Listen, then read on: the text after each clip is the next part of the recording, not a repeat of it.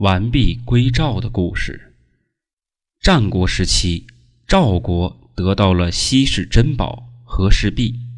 秦昭王知道后，派人告知赵王，说秦国愿意用十五座城交换此璧。赵王担心得罪了秦国，便以朝中大臣商议，准备派人出使秦国。患者令。妙贤向赵王推荐自己的舍人蔺相如，说此人极具胆色，应该能够承担出使秦国的重任。正苦于找不到合适人选的赵王，便连忙传召蔺相如。一见面，赵王便问蔺相如：“秦王愿意用十五座城池来交换和氏璧？”你认为我是否应该答应啊？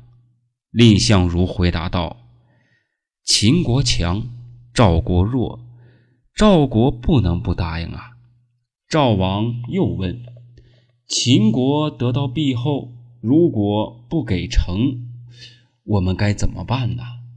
蔺相如回答道：“秦国愿意用城来换璧，如果赵国不给璧，那么……”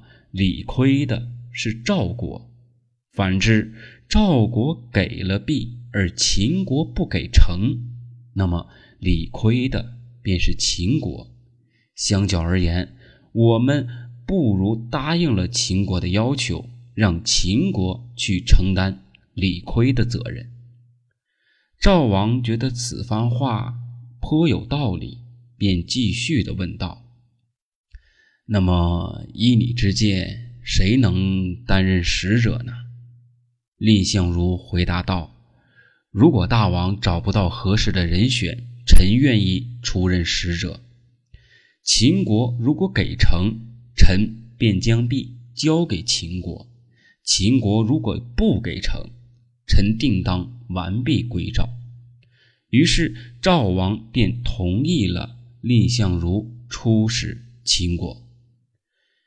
蔺相如见到秦王后，将璧呈给了秦王。秦王拿到光洁无瑕、光彩夺目的璧后，爱不释手，反复的赏玩。随后，秦王又将璧依次传给身边的妃子、进士进行观赏。在此期间，秦王压根儿也没有提用城换璧的事情。蔺相如见状，想出了一个主意。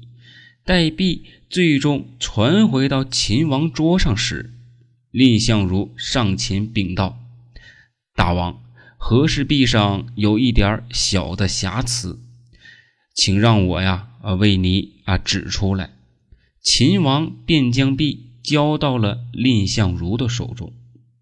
蔺相如一拿到璧，立刻快速的向后退去。到了殿柱旁边，才为止，才停下了脚步，继而怒喝道：“赵国斋戒五天后，才郑重其事的将国书和璧一起交给我，命我出使秦国。如今大王高傲失信，只是一味的赏玩和氏璧，绝口不提换城的事宜。由此可见，用城换璧根本就是谎言。”所以我只好将璧拿了回来。如果大王执意相逼，我便与璧一起撞到这殿柱之上。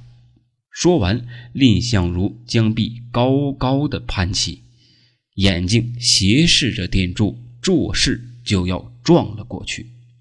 秦王担心蔺相如如果真的斜臂撞柱，连忙的向他赔礼道歉。同时，秦王又命人拿出了地图，将要交换的城池一一向蔺相如交代清楚。此时，蔺相如已经看穿秦王并无用城换璧的诚意，便要求秦王斋戒五天后，用最高级别的礼仪进行接待，接待这稀世的珍宝。秦王无奈之下，只得答应蔺相如的请求。由于确信秦王不会将十五座城池交给赵国，蔺相如当晚便派人化妆成普通百姓的模样，穿着破烂的衣服，连夜将璧送回到赵国。此刻，蔺相如如果成功兑现了完璧归赵的誓言。五天后，秦王斋戒完毕，请蔺相如拿出和氏璧。蔺相如神色平静，坦然答道：“我已经将璧送回了赵国。如果秦国愿意交出十五座城，赵王一定会拿出璧。尽管我知道我欺骗了大王，乃是死罪，但是啊，我宁愿受死。”此时必已归赵，杀了蔺相如也是无济于事的。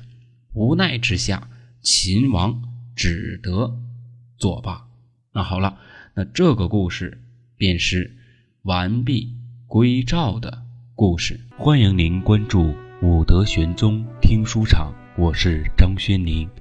如果您喜欢我的节目，请你点击屏幕下方订阅支持我们。如果您有什么想听的，或者意见与建议的话，您可以加我的微信，我的微信是三零四九五零三零四九五零。感谢各位听友的支持与关注，谢谢。